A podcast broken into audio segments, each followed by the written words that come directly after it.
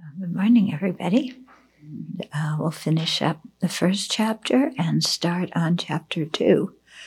Okay, and in going through the different realms in chapter two, we start with the upper realms. So you can learn all about the God realms, which you don't really want to be born into uh, if you're actually seeking liberation and full awakening, because it's very easy to get uh, kind of distracted by the happiness there. Okay, so let's uh, do the visualization for taking refuge and generating bodhicitta.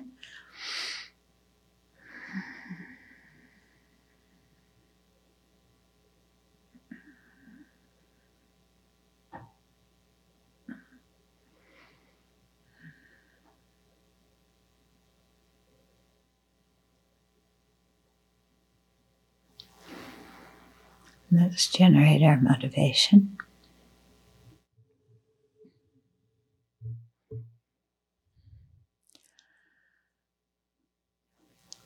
Often, when we think about the dukkha of sentient beings, we think about the dukkha of pain, and we want to alleviate it. And that is important. But what we often don't think about is the dukkha that arises from having wrong views.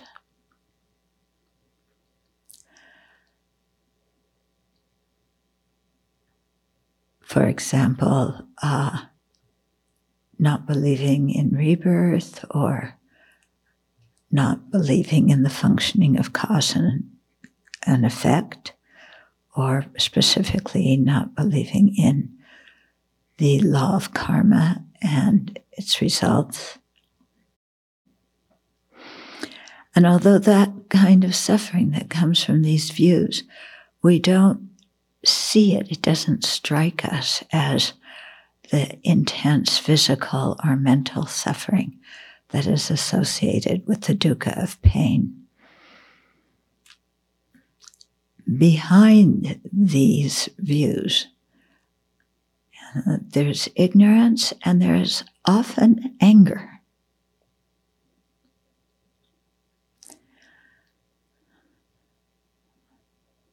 So some people may just have never heard other views, other ways of seeing things, so they've never really uh, had a chance to examine their own views. And other people have heard correct views and then just said, well, I can't believe that. And that's quite different than saying, I don't understand it right now, so I'm putting it on the back burner and I'll come back to it later.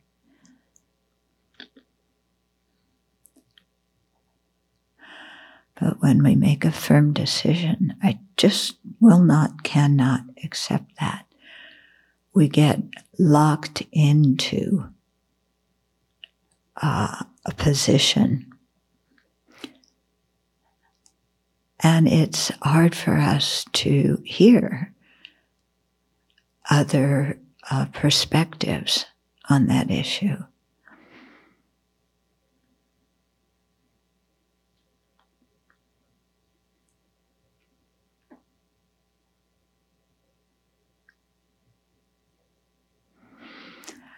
And sometimes, like I said, there's anger behind those views or uh, some emotional content behind them too. So that is dukkha. And it's uh,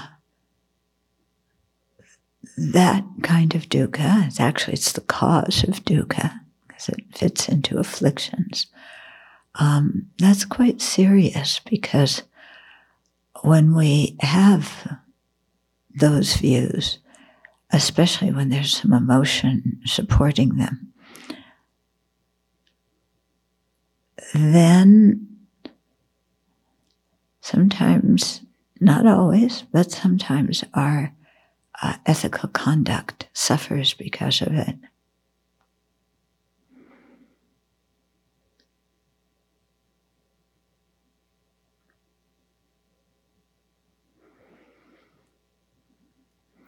So we want for ourselves to try and maintain an attitude of open mindedness. That's one of the qualities of a suitable uh, student of the Dharma.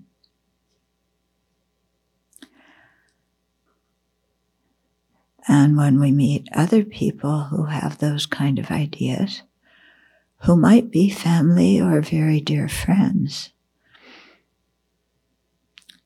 to have a sense of compassion for them because they're suffering from that kind of mental rigidity that will not serve them well in the long term.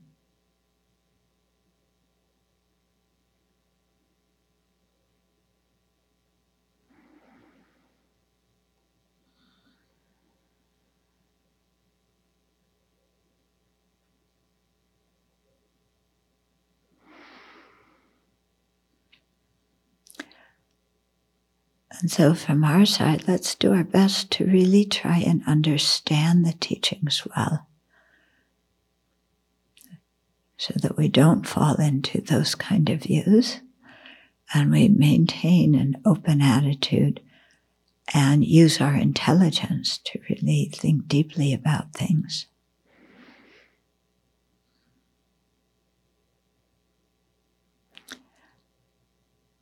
And in that way, may we ascertain what to abandon and what to practice correctly, and then go about doing that for the benefit of all living beings.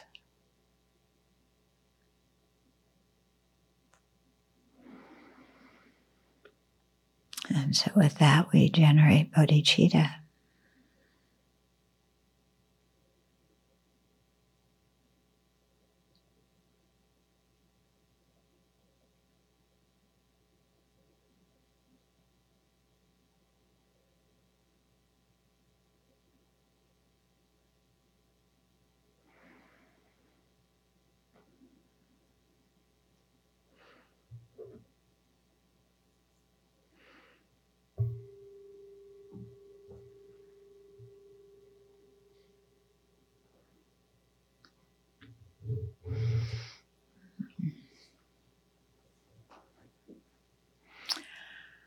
So someone once came to see me, and I think it was her, one of her parents who had died, and uh, she was grieving the loss of somebody she cared about, and she said to me, "You know, Buddhism, the Buddhist view is not very consoling when somebody you love dies." And I said, uh, please explain. I didn't understand that. And she said, well, when you believe that there's an external creator who, uh, you know, makes things happen in the world, uh, and who is, you know, governs the, the death and life of living beings. Then when a dear one dies, yeah, you know that there was a reason behind it uh, that the Creator wanted that. And now your loved one has gone to heaven to be with the Creator, and they're you don't have to worry about them. You know, they're in a better place than they were when they were alive. And I listened to that. And this was somebody who had been studying at the Dharma group that I was teaching for quite a while. Yeah.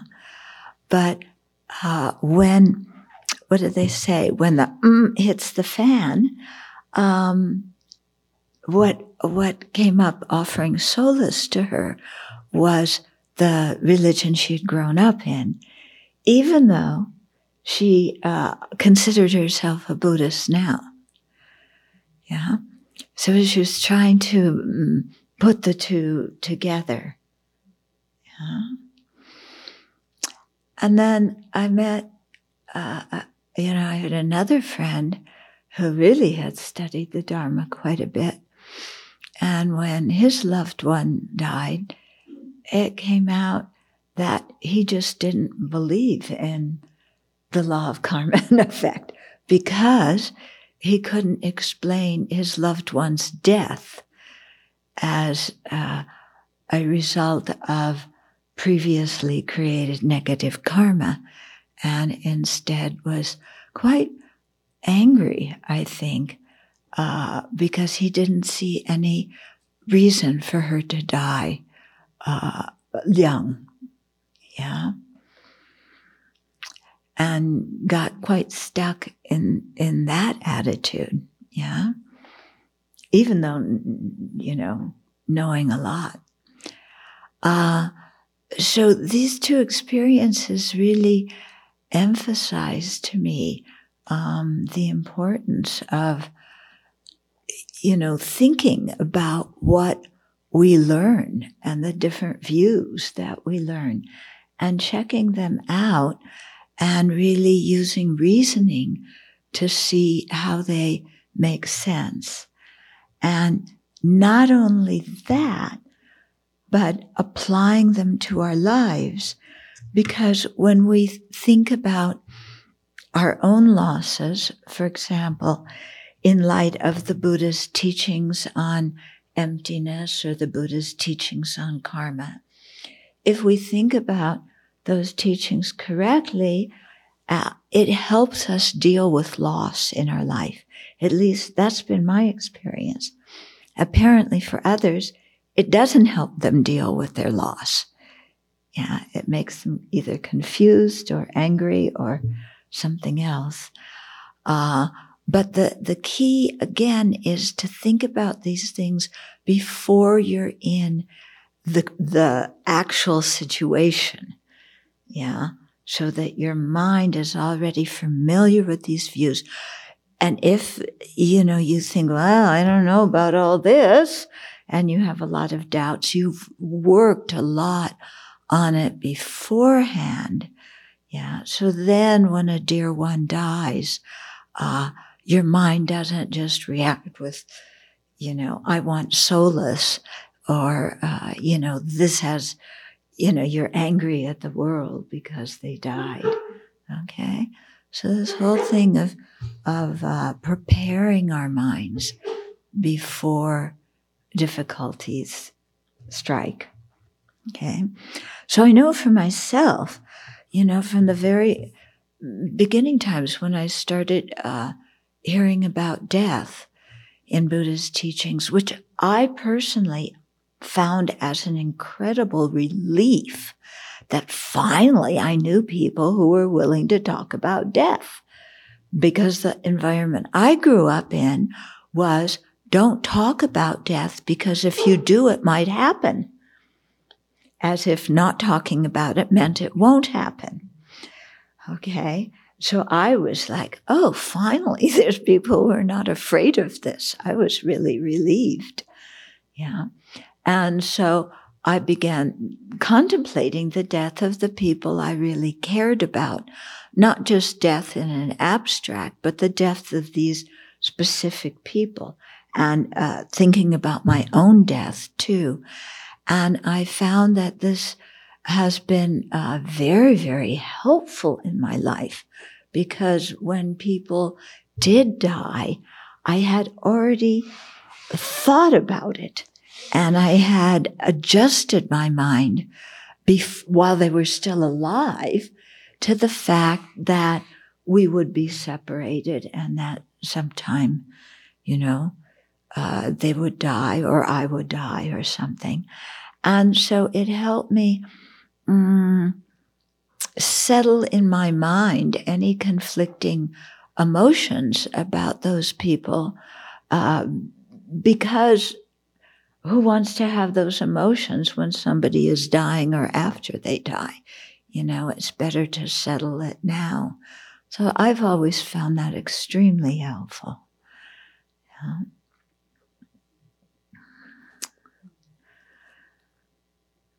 So uh, you know so really seeing that uh, you know, the views we have can, can, because uh, we usually think of views as, well, they're just views. They're not emotions, but they can really influence how we feel and how we act. Yeah. Uh, so it's important not just to work on the afflictions that are emotions, but the afflictions that are views as well.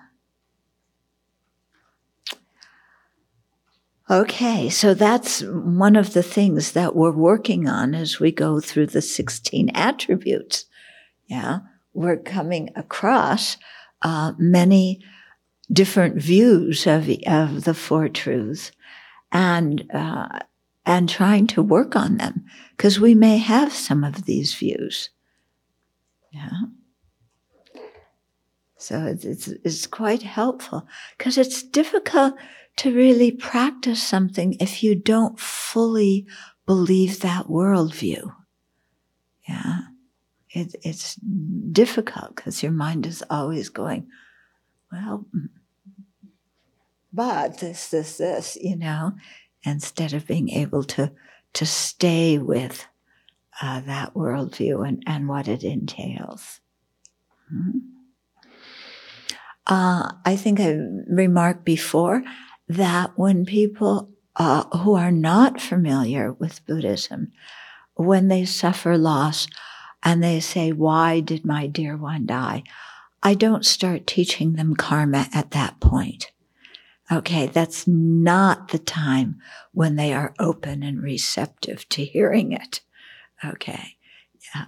I've made that mistake two times. I will not make it again. okay. Because often when somebody is grieving and they say, why did they die? They don't really want a reason. Yeah. What they, it sounds like they want a reason, but they don't want a reason. What they want is acknowledgement of their pain and uh, and to be consoled because they're in pain um, from their loss. Now, as Buddhists, we, we may know the loss was due to attachment, but we don't tell them that at that time. Okay. We uh, instead listen and affirm that, you know, yes, when you care somebody about somebody deeply, you know, this is the kind of way most people feel and, and what you're feeling is natural and most people feel like that. And then we help them through the grief. Yeah. When they're, they've gone through the grief somewhat and they become interested in the Dharma, then we can start talking about karma and so on. Okay. But the timing of uh, what you teach who when is very important. Okay. Otherwise, people can get very upset. Yeah.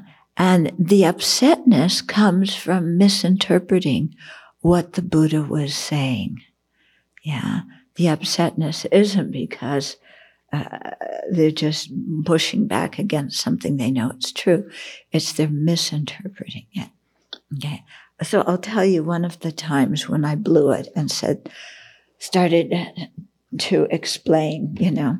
So do you remember after the Lockerbie plane, the plane was shot down over Lockerbie uh, in Scotland, and there were a lot of students from um, was the University of Syracuse, yeah, many students who were coming home from that and uh, and everybody in the plane was killed. You know, it was a horrible tragedy. It was an act of terrorism, as they found out later from Libya um, and Gaddafi. So, uh, but sometime after that happened, I was in, uh, on a tour in the States and I was asked to speak at the University of Syracuse to a group of people. And one of the questions they had was, how do you explain something like the Lockerbie uh, Act uh, according to Buddhism? So I started talking about karma. Wrong thing to say. Because what they heard, which was not what I was saying, and certainly not what the Buddha meant when he talked about karma, was that their loved ones, the people they care about, were bad people because they created negative karma in a previous life. So therefore, they were not only bad, but they deserved what happened to them. Ay, ay, ay, ay, ay. I tried to, to explain, no, that's not what I meant. We're not saying people are bad people. We're not saying anybody deserves to, to suffer. Nobody deserves to suffer. We're just talking about plain old cause and effect. But they couldn't get beyond the judgment aspect that they were imputing on it. So I learned that that was the first time I did it. I did it another time. Yeah. So I'm warning you, don't do that. It doesn't help people. Okay. Um, uh, but instead just offer, you know, kind of affirm, yes, when we, uh, a dear one dies, actually, I think we're grieving for the future that we thought we were going to have that now we're not going to have. Okay. But uh, as Buddhist practitioners, if we think about the death of our loved ones, you know, and even imagine it, visualize what they look like, and so on, it really helps when they actually die because your mind is somehow prepared for it. Yeah and uh, and then your mind doesn't get all wacky. Okay, so you may say, "Ooh, I don't want to think about that. It's too painful." Yeah, but it's reality, isn't it? Yeah, it's reality that either they're going to die first or we're going to die first or something else will happen to separate us. And that's the reality. Yeah. It's our attachment that makes reality difficult. It's not that reality itself is difficult. It's that our mind craves and clings to our view of how we think things should be. Yeah. So you, you continue to see that it's craving and ignorance and clinging that are the source of the dukkha. Yeah. Not other people. Not, you know, uh, some unfair situation. So, yes, you know, when things happen to us personally, because we all will go through difficult times. Yeah. It's very natural. No fortune teller needs to tell you that. This is the nature of samsara. We will go through difficult times. Okay, we're samsaric beings. It will happen. But the more we can adjust how we see things to the Buddhist views so that we reduce our craving and clinging. We reduce our unrealistic expectations for what the future should be. When we reduce these mental things in our own mind, then it's much easier to accept what happens to us in life. We still may not like it, but it's easier to accept it. And if we're really a good practitioner, we may even see the advantage of the difficulties we go through because they're helping us to purify negative karma we otherwise wouldn't have purified. And because they show us very explicitly where our minds are stuck where we do not want to accept impermanence, where we refuse to acknowledge that clinging and craving and attachment are the source of dukkha. Difficulties show us very clearly. Okay. So if you, if you don't practice, then you hate difficulties. If you're a practitioner, then you say, Oh, this is an opportunity for me to really grow. Yeah. So sometimes difficulties happen and our instant reaction is, ah, this is unfair and why me and all this. But then if you remember, oh yeah, in the thought training, they talked about how bodhisattvas practice. And they talked about how I can look at ad- adversity and take it as something into the path. So that does exist. Now, what was it that I heard in that teaching? Where are those notes that I wrote that I never read again? yeah. And you go back and you refresh your mind. Better yet is you've actually thought about the notes since then and meditated on them. So that there, it isn't like, oh yeah, I remember. It's like, okay, here it is. Time for me to practice this thought training technique that I, you know, I've practiced before. And these techniques, they're not just techniques. You really begin to see how they're true. You know, how they're true. That, yeah, adversity can be beneficial. Oh my God. You know, that's not what I grew up thinking, but it actually is true. Yeah. Okay. So let's start looking at what may be some of our wrong views about the true path. Okay. So the first uh, one, the wisdom, and so this taught again from the Prasangika perspective. The wisdom directly realizing selflessness is the path because it is the unmistaken path to liberation Th- this sounds a lot like the one for true cessation, doesn't it? okay. Yeah. Yeah, it's the path because it's the unmistaken path.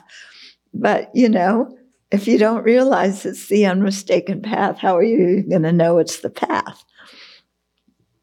So don't ask me that question because I, I have the same question. Okay. But this wisdom does lead to liberation. And how do we know that?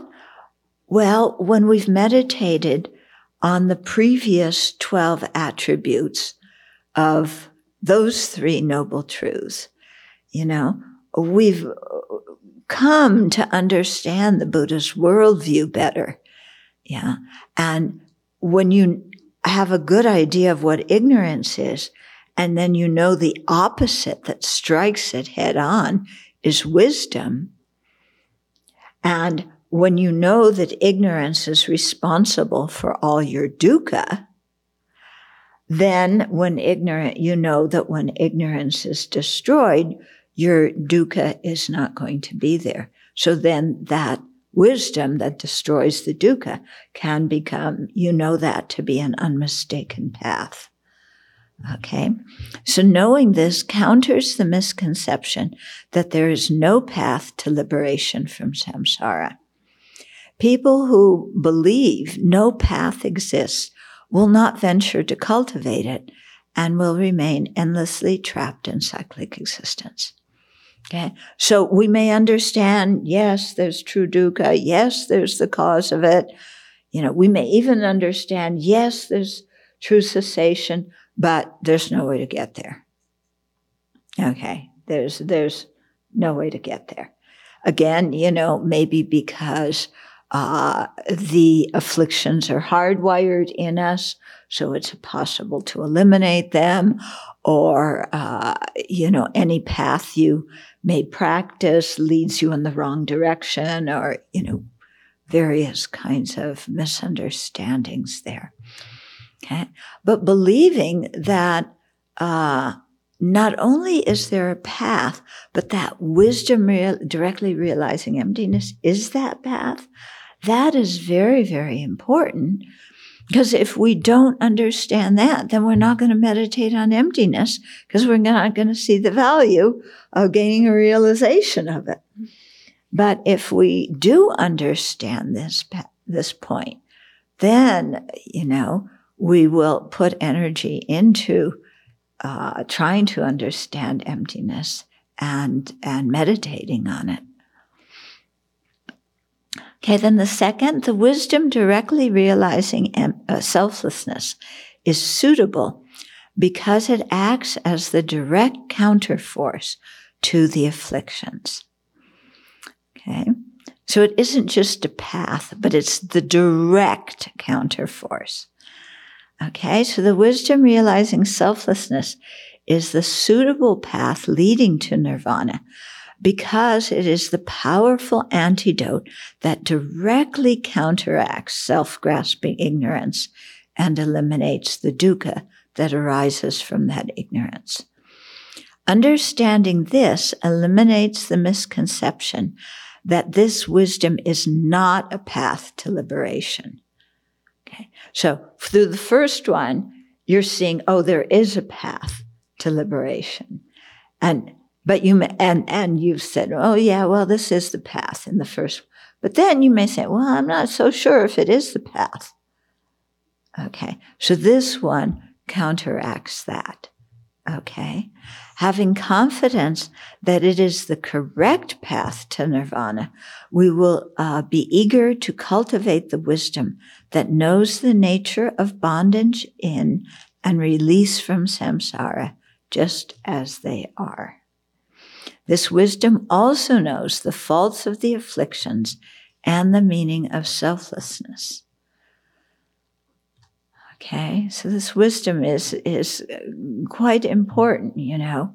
It's it's not just knowing that there is a path to eliminate it. It's what is the correct path, you know, and that this wisdom will actually function to uh, destroy the self-grasping. Where we have to really exert some energy here, at least what I found, is really understanding first of all, why ignorance is a wrong view, because we're so used to seeing things through ignorance that we don't question how we perceive things or how we think about them. We just automatically accept things exist the way they appear to us. So the first thing is to question that. Okay? And then the second thing is how does just assenting to that appearance and therefore grasping at things as, as, existing as they appear to me, how does that give birth to the other afflictions? Okay. So how afflictions create karma I think, at least for me, that part is much easier because I can see when afflictions arise in my mind, I do all sorts of ridiculous, stupid, harmful things. But why ignorance, you know, lies behind the afflictions? That is harder. And why ignorance is actually ignorant instead of the correct way that things exist. That one's even harder. Okay, so we have to work on those two things. Okay, then the third one, the wisdom directly realizing selflessness is accomplishment because it unmistakably realizes the nature of the mind. So not only is it the path, not only is it the um, direct counterforce, Okay. But it unmistakably realizes the nature of the mind. Okay. So there's no, no, uh, kind of misconceptions or misunderstandings in this wisdom. So unlike worldly paths, okay, so here's contrasting this wisdom with worldly paths. So worldly paths, for example, generating um, deep states of samadhi that will cause rebirth in the form and formless realms. Those are very good. They're virtuous minds, but they're still worldly because they lead to rebirth in samsara.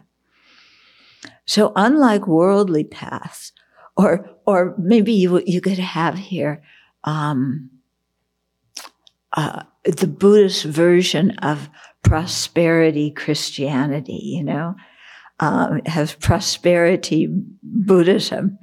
Um, you know, if you don't know what, what prosperity Christianity is, it's uh, often what they teach in these big mega churches that if you just believe in God, then you will be rich. You will have all sorts of good things happen to you in this life. Yeah, you will prosper in this life. So it hangs out the uh, reward of worldly pleasure as a reason for uh, if you just believe in God. Okay. Yeah. Okay. So, this uh, precious wisdom, directly realizing emptiness, leads to unmistaken spiritual attainments because it is an exalted wisdom that directly realizes the final mode of existence of the mind, its emptiness of inherent existence. So it isn't just realizing some superficial nature of the mind or the conventional nature of the mind. It's actually realizing how the mind actually exists ultimately, the final mode of existence. Okay. So in this way, uh, this wisdom accomplishes the eradication of afflictions and the attainment of liberation. Okay. Understanding this counteracts the misconception that worldly paths eliminate dukkha. So yesterday we talked about how if you uh, actualize these very deep states of samadhi, it's easy to mistake them for liberation.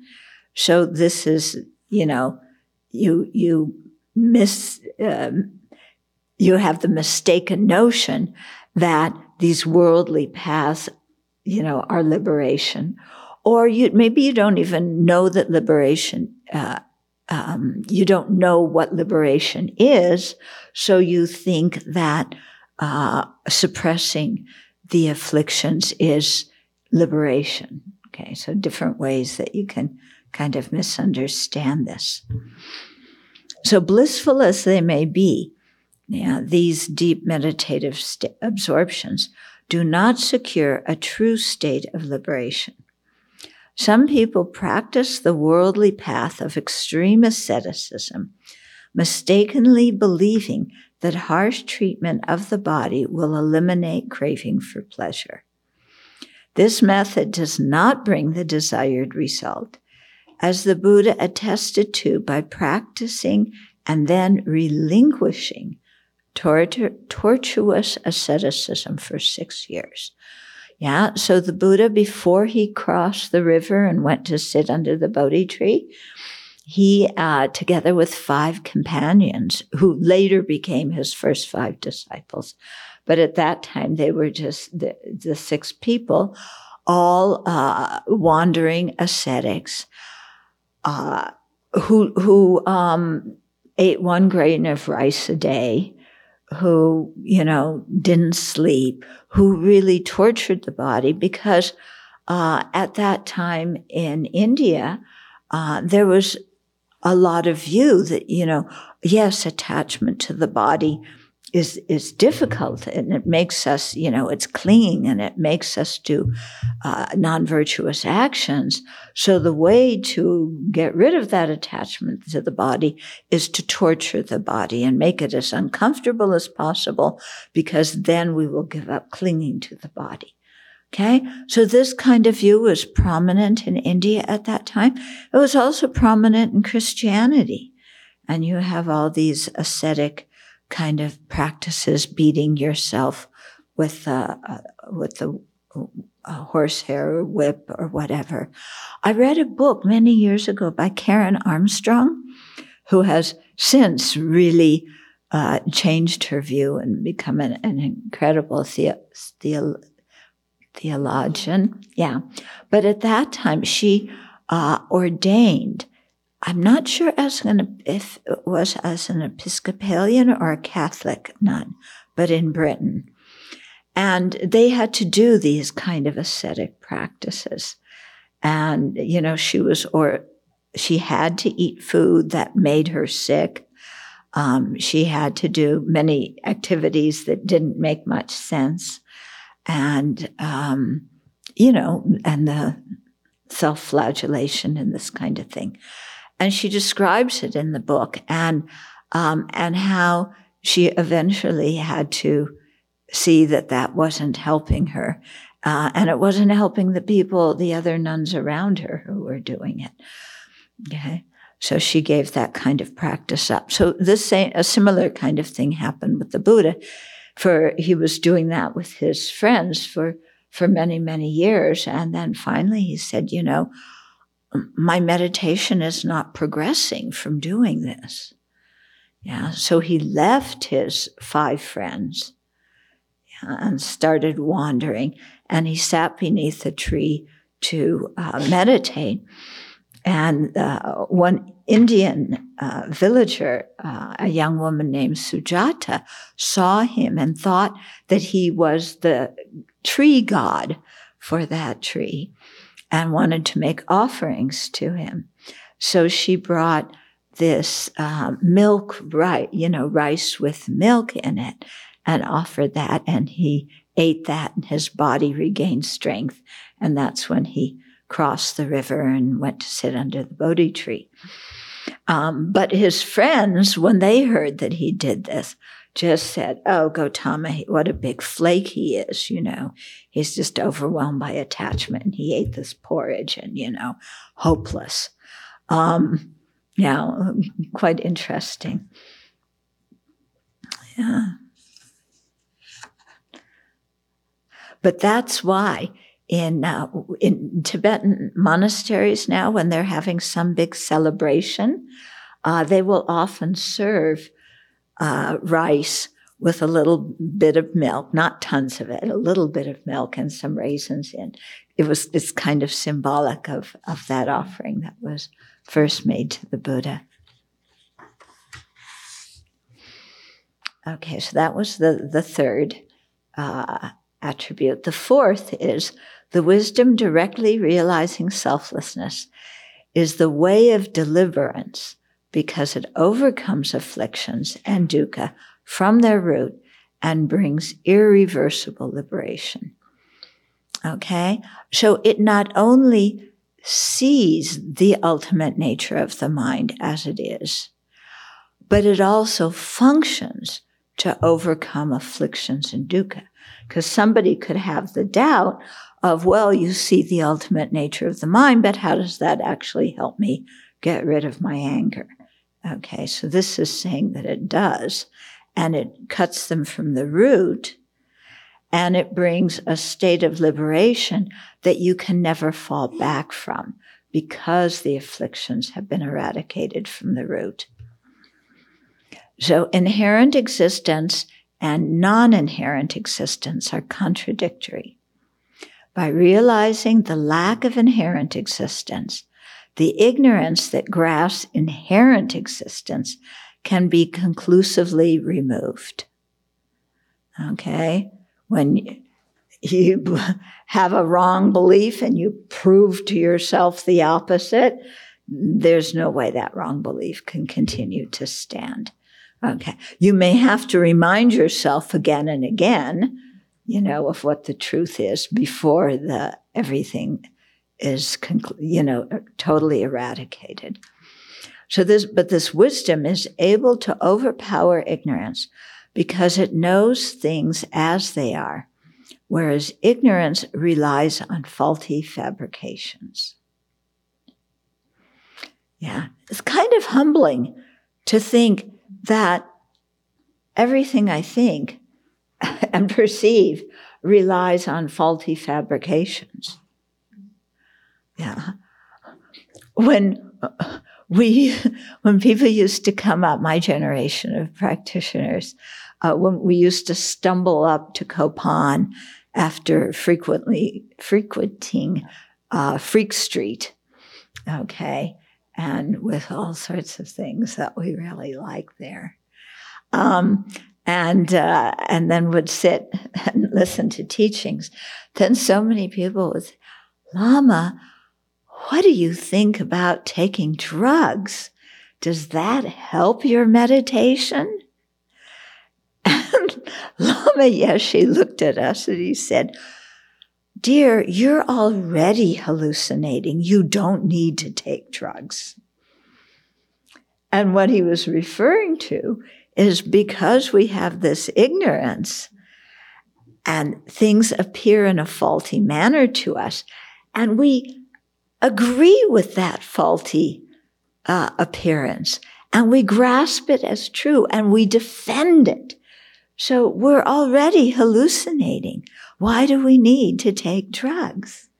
You know, everybody was really kind of uh, disappointed, you know.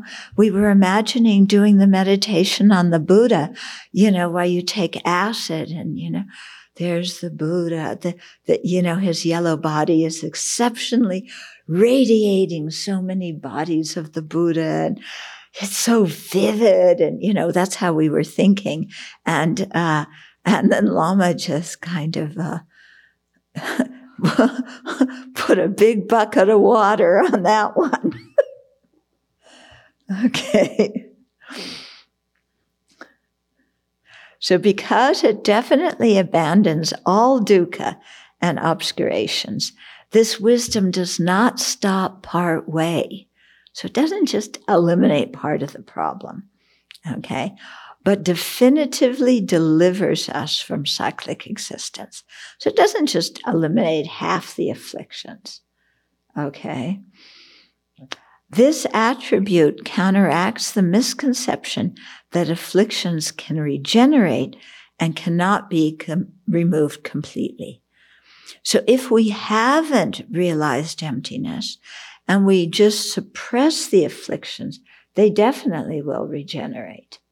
Okay. But that's because we haven't found the, the correct counterforce that will obliterate the afflictions conclusively.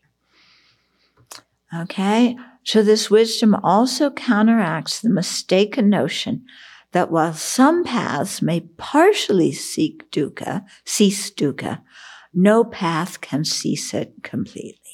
So that's false. There is a way to stop samsara. Contemplating these four attributes encourages us to meditate on true paths in order to destroy dukkha and its origins and to actualize nirvana. Okay, and then you have the chart below. And the chart just some, you know, these four charts are just a simple summary, but you can you know, when you're thinking about them, you have to think about why each one works, you know, what it actually means. Okay, then the reflection that you can use as a meditation also. So contemplate that true dukkha, everything produced by afflictions and polluted karma, lacks any inherent existence. Yeah. So, first of all, we have to have an idea of what inherent existence is and what it means to lack it. So, just, uh, you know, what we talked about yesterday, a correct assumption. Yeah. We may, when we initially counteract this, we may still be in wrong views. And, you know, we're just edging towards the doubt inclined to the wrong view. But we have to start somewhere and, you know, continue to understand this. Then two, contemplate that all dukkha, as well as the origins of dukkha, depend on causes. Because they are dependent and do not exist under their own power, true dukkha and true origins lack independent essence. So here, you know, we're, we're kind of coming back and seeing, oh yeah, true dukkha, true origins, they aren't fixed and concrete. Yeah. They have causes. They have conditions. Yeah. What's the cause of my anger? You know, and then you, you start peeling away layers of the cause of your anger, the cause of your clinging. Okay. And you begin to see, oh yeah, my afflictions are dependent. And one of the big things they're dependent on is thinking that I exist inherently and the situation exists inherently and the people and objects in the situation exist inherently.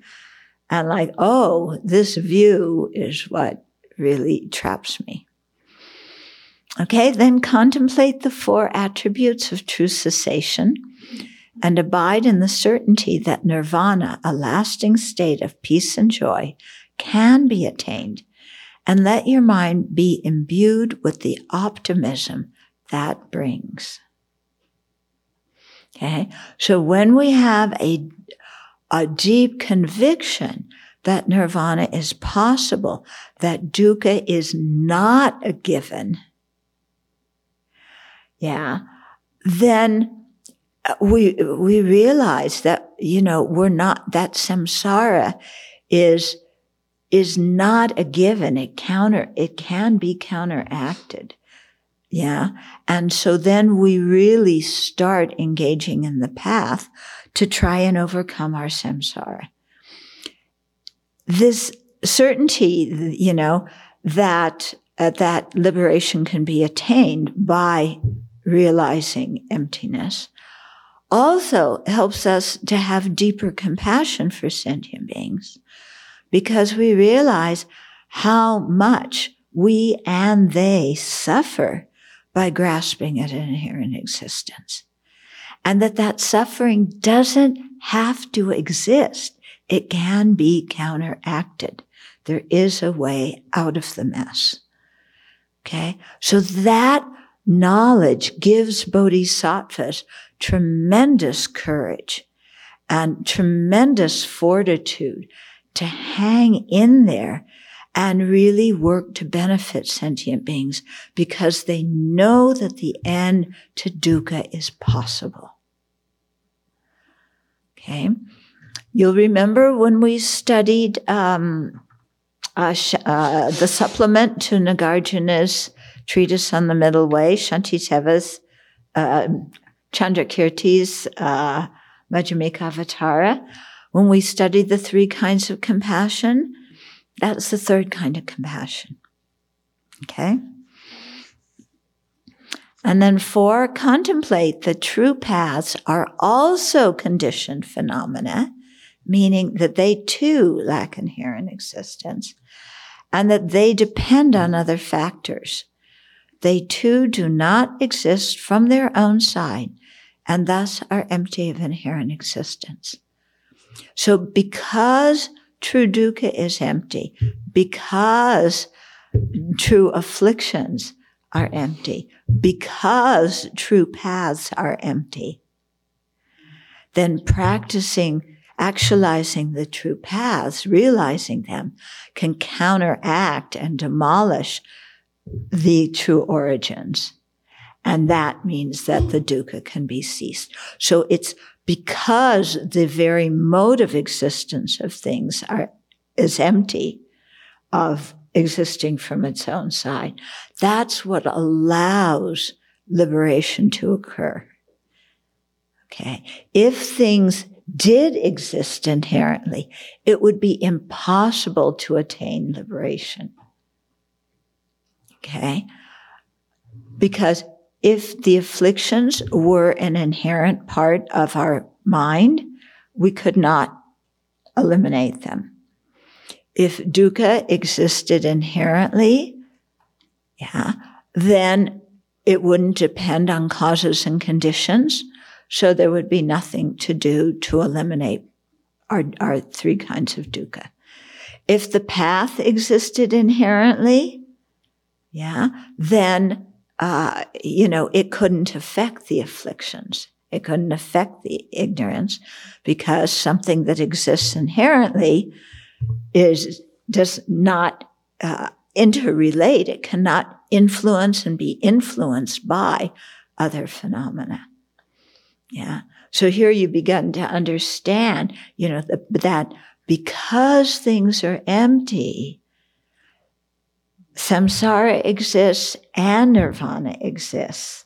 And it's possible to overcome samsara, possible to attain nirvana. Yeah. Whereas, you know, we, we, we like to think, you know, you can see here that when we say, oh, well, these things are empty, part of our mind recoils and goes, oh, does that mean they don't really exist? Yeah. Oh, but the true path, they have to exist. They have to really exist. Because if they don't really exist, how are they going to overcome the afflictions? And then we grasp them as the, even the true paths, the liberating things, we grasp them as truly existent. Because if there weren't real true paths, then how could these real true afflictions be overcome? Okay. So it's so difficult for us to think that things exist by being merely designated. And if they were, didn't exist in that way, then samsara would, couldn't be overcome. Yeah. So we see, you know, we see how we so instinctively go back to grasping, you know, I need something that is real. Okay. Or maybe we go, well, okay, maybe, maybe dukkha uh, is empty and afflictions are empty, but the path has to be real. Because if it exists only by mere designation, then it's going to vanish into empty space at any moment. And it's not really existent. And then I'm going to lose the true path and be stuck in samsara. You, are you getting an idea how, how our mind tricks us, you know? And it's like, we meditate. Yes, everything's empty. Everything. Yes, sounds very good.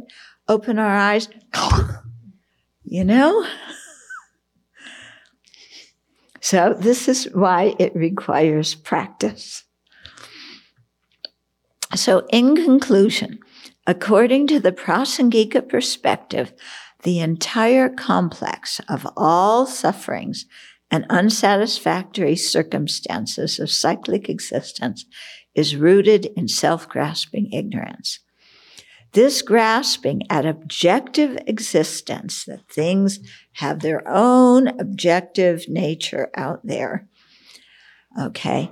This grasping underpins our emotional reactions such as craving, anger, jealousy, arrogance, guilt, and so forth. Cultivating the view of emptiness undermines this grasping and overcomes the four distorted conceptions. So there is a direct connection between the understanding of emptiness and our day to day engagement with the world. So emptiness is not some far out abstract thing that's an absolute entity existing in outer space somewhere, but we don't know where. Okay. Yeah. I have such vivid memories of Lama Yeshe going, emptiness exists right here in this table, in yourself, in everything. It's not far away. It's right here. We just can't see it yet. Uh-huh. But so it's not like unrelated to our day to day life. Yeah. It's emptiness is, you know, is the ultimate nature of us and everything we interact with. While I have not realized emptiness directly, His Holiness says, um, I can assure you that as a result of cultivating and deepening an understanding of emptiness and familiarizing myself with this understanding over time, I can see a progressive reduction of the influence of the afflictions that usually dominate our ordinary minds. So he's saying, I don't have any realizations. Of course, he never copped to that anyway. Yeah. But I can see that even thinking about this change, changes my perspective on life and loosens, begins to loosen the afflictions. There is a real impact and transformative power in this practice. If you make sincere effort to study, contemplate, and meditate on emptiness, the four distorted conceptions will no longer be able to nourish afflictions in your mind. Oh, wouldn't that be nice? When your afflictions have been eliminated, engage in, engaging in polluted actions ceases. And with this, rebirth due to afflictions and karma comes to an end. And that is an upbeat end to chapter one. yeah. And the picture on the next page, what's somebody doing? They're practicing. Okay. They're, they're not, uh, you know, smoking a joint. They're not going to the disco. They're not at the office working on the computer. So revolving in cyclic existence, the truth of dukkha. So now we're going into that, that, that was the overview. Now we're going to have some chapters about the truth of dukkha, then chapters about the truth of origins, chapters about cessation, and, you know, and so on. And the path has to wait until the next volume. Okay. But, uh, because we can't make the books too thick. Uh, but, uh, you know, now we're going into more depth on it.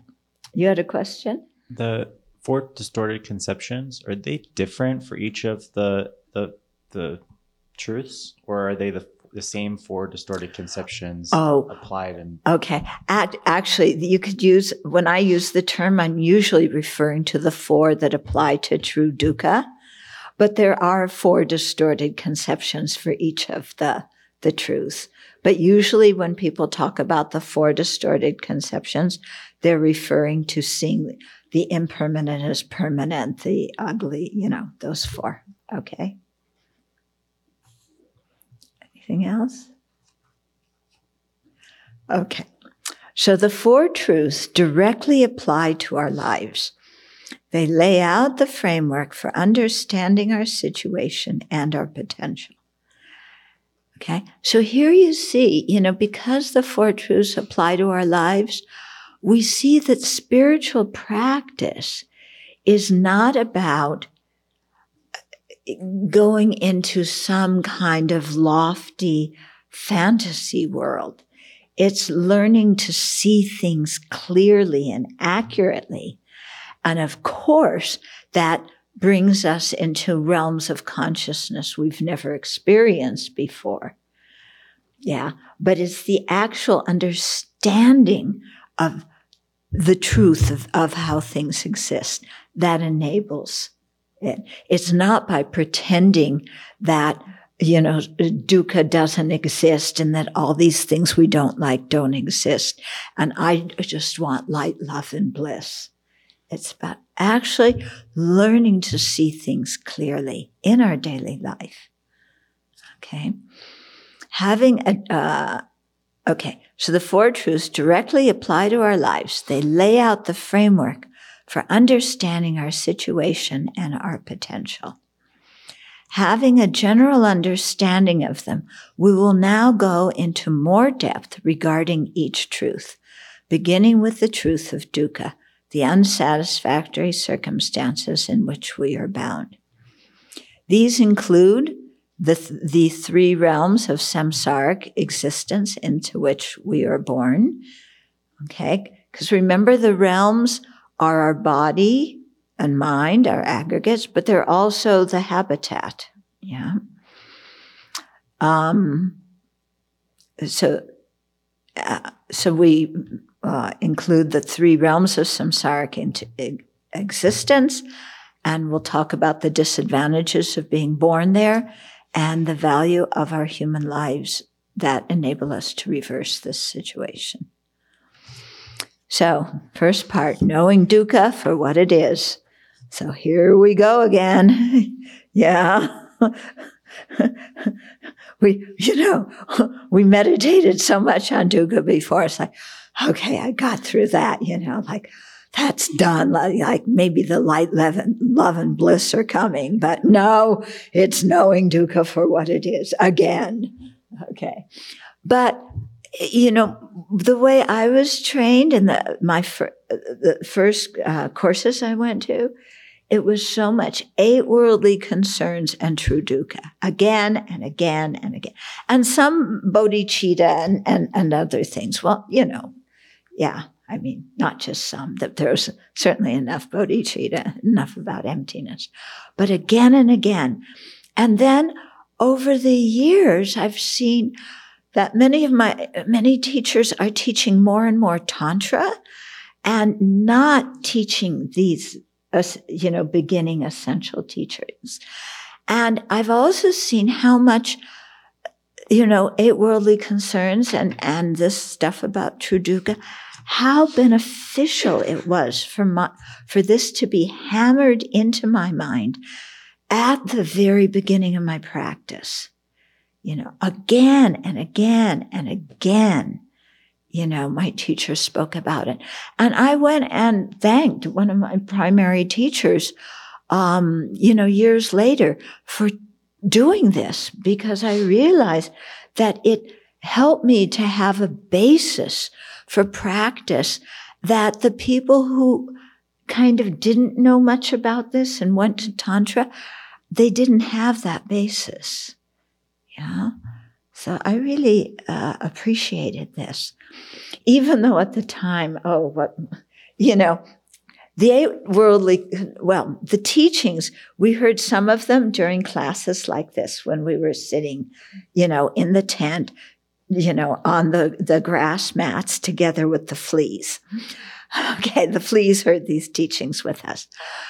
But in, in the meditation courses, the way they, I don't know if they still run them this way, but at that time, it was a month long.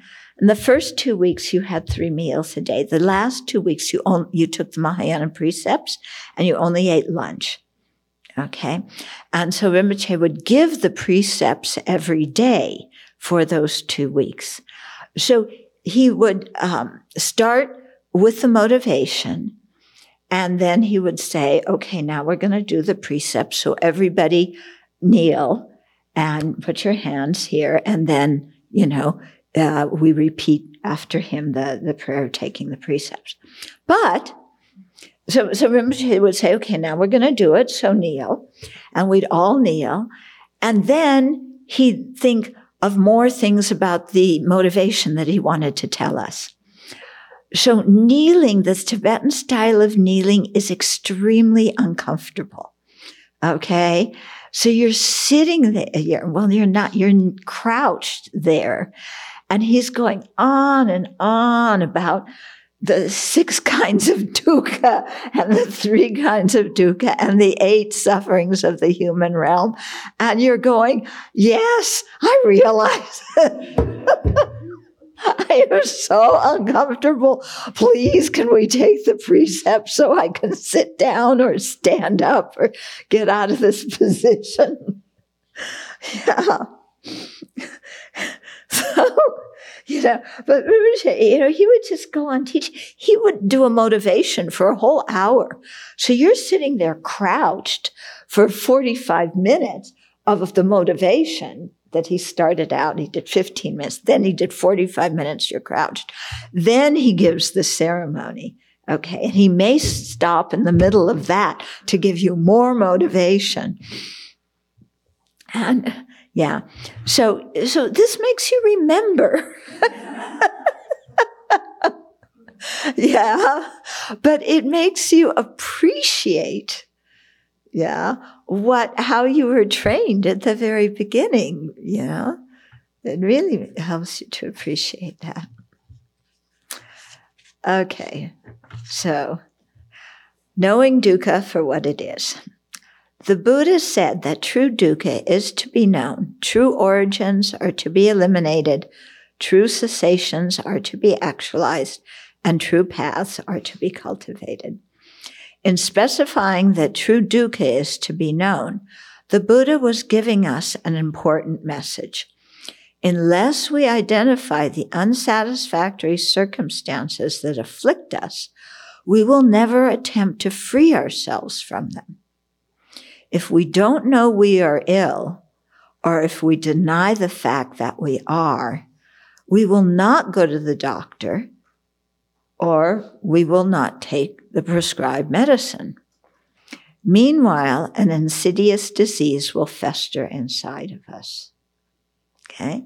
So, you know, you have to recognize you're sick before you can start to recover.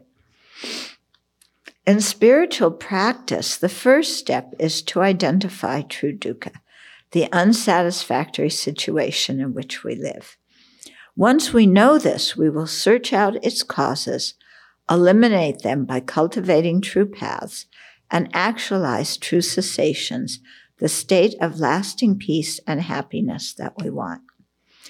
When reflecting on the various types of dukkha, keep in mind that the purpose is to generate the determination to be free from samsara and attain liberation.